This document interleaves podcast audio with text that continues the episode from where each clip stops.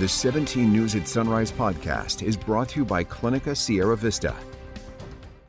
Welcome back to the 17 News at Sunrise podcast, where we share your news on your schedule. Working in the spirit of the Golden Empire, this is 17 News at Sunrise.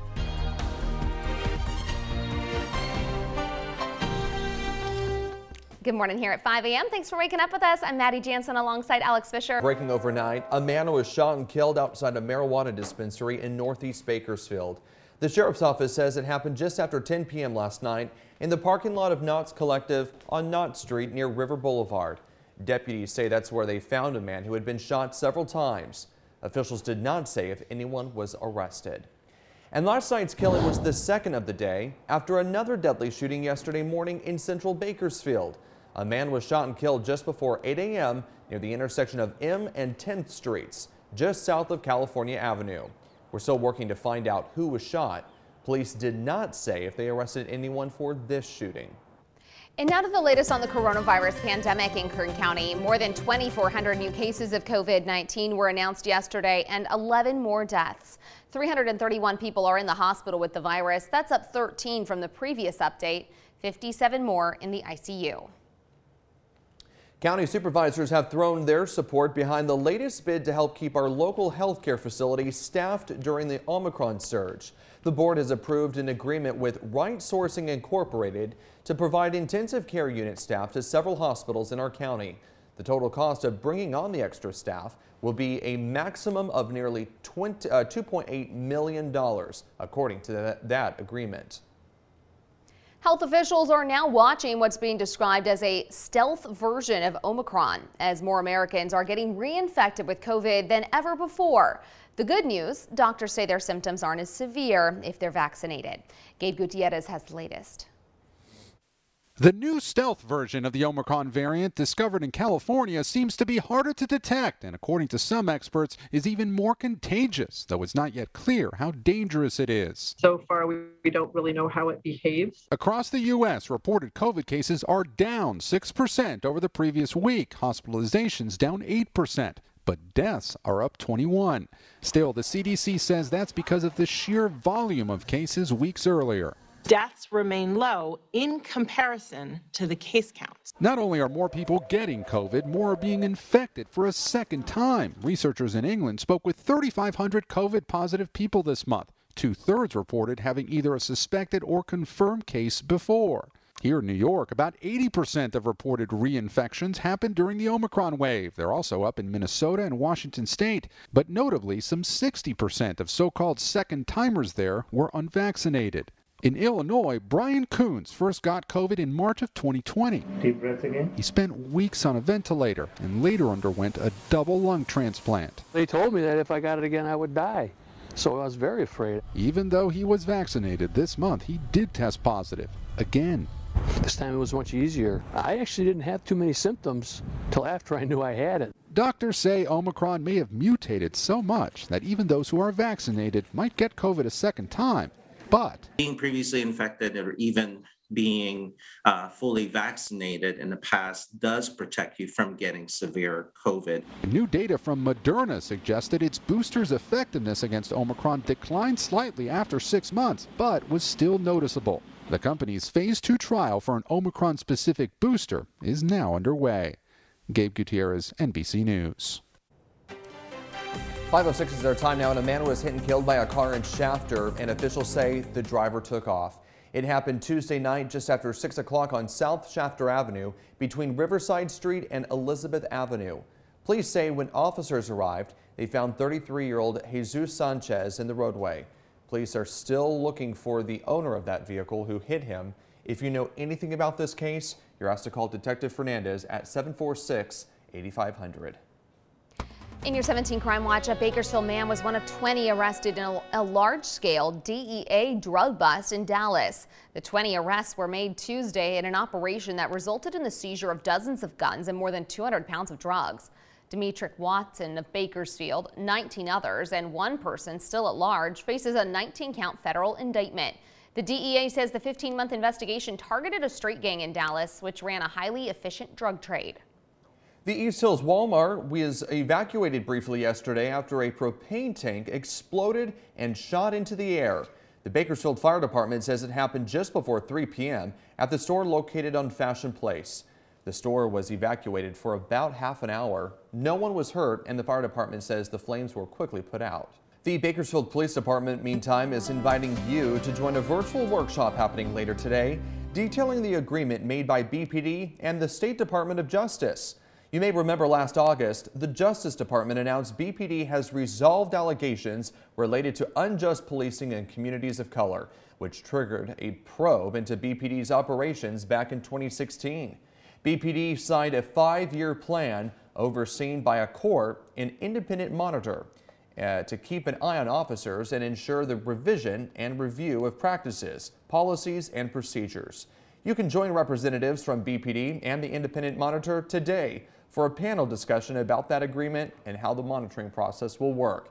It is happening at 6.30 p.m. and we have a link to register on our website, kget.com.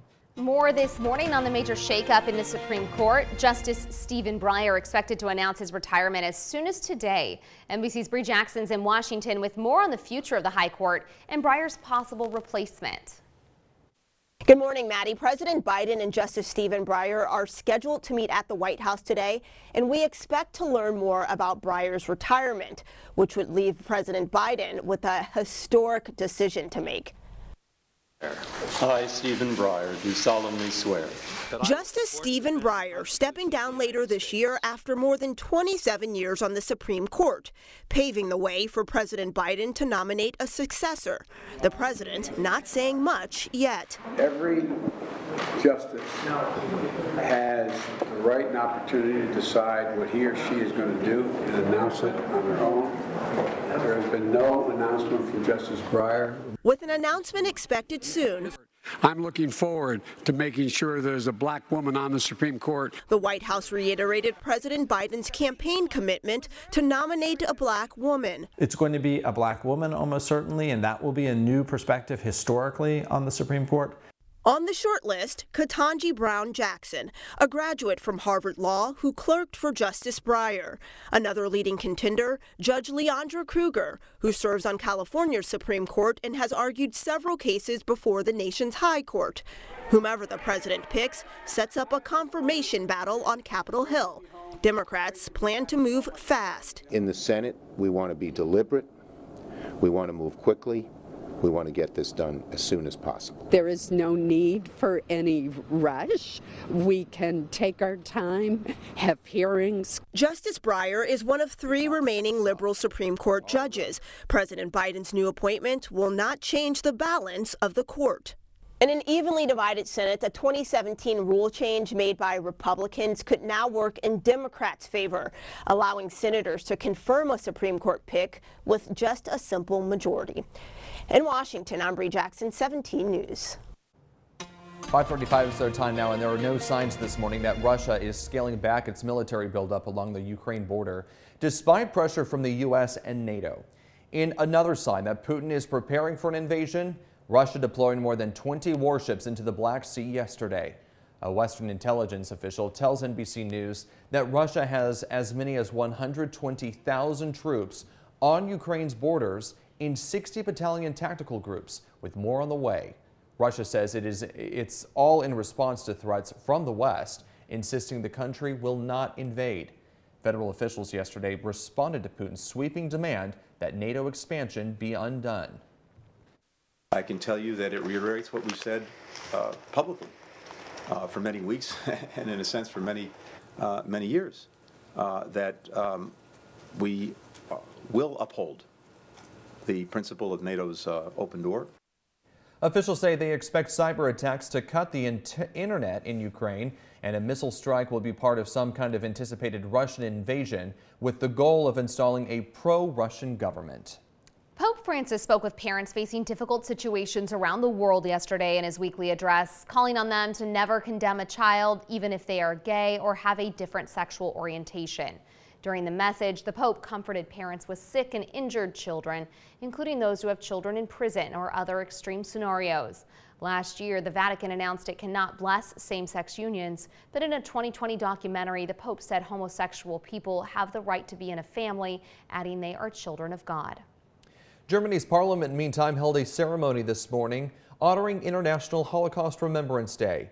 An official ceremony was held to honor the six million Jewish victims of the Holocaust and millions of other victims of Nazism.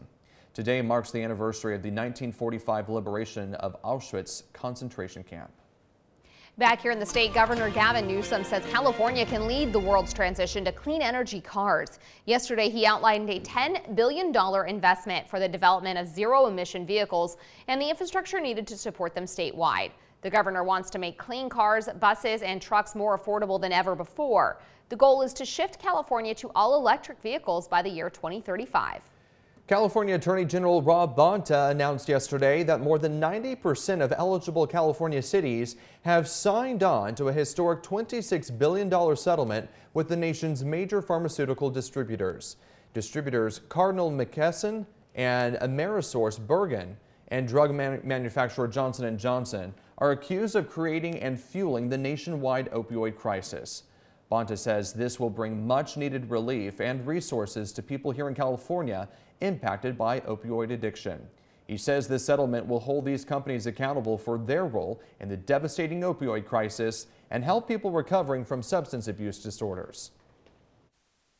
During this crisis, over 1 million Americans have died from an overdose. So tragic. Fathers found dead alone on cold sidewalks, mothers dead behind locked doors discovered by their children.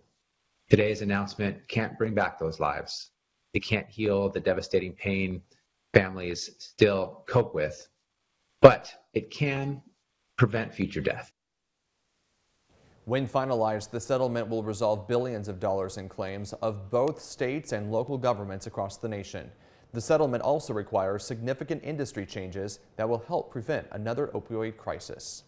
And now to our continuing coverage of the synthetic opioid fentanyl. A local mother whose child died from fentanyl has organized a candlelight vigil for those lost to the deadly drug.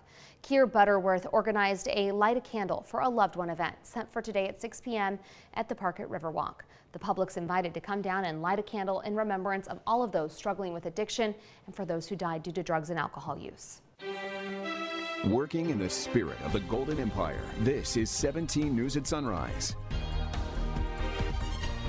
The 17 News at Sunrise podcast is a production of KGET and Nexstar Media Group. For more on all of the headlines in today's show, head to kget.com.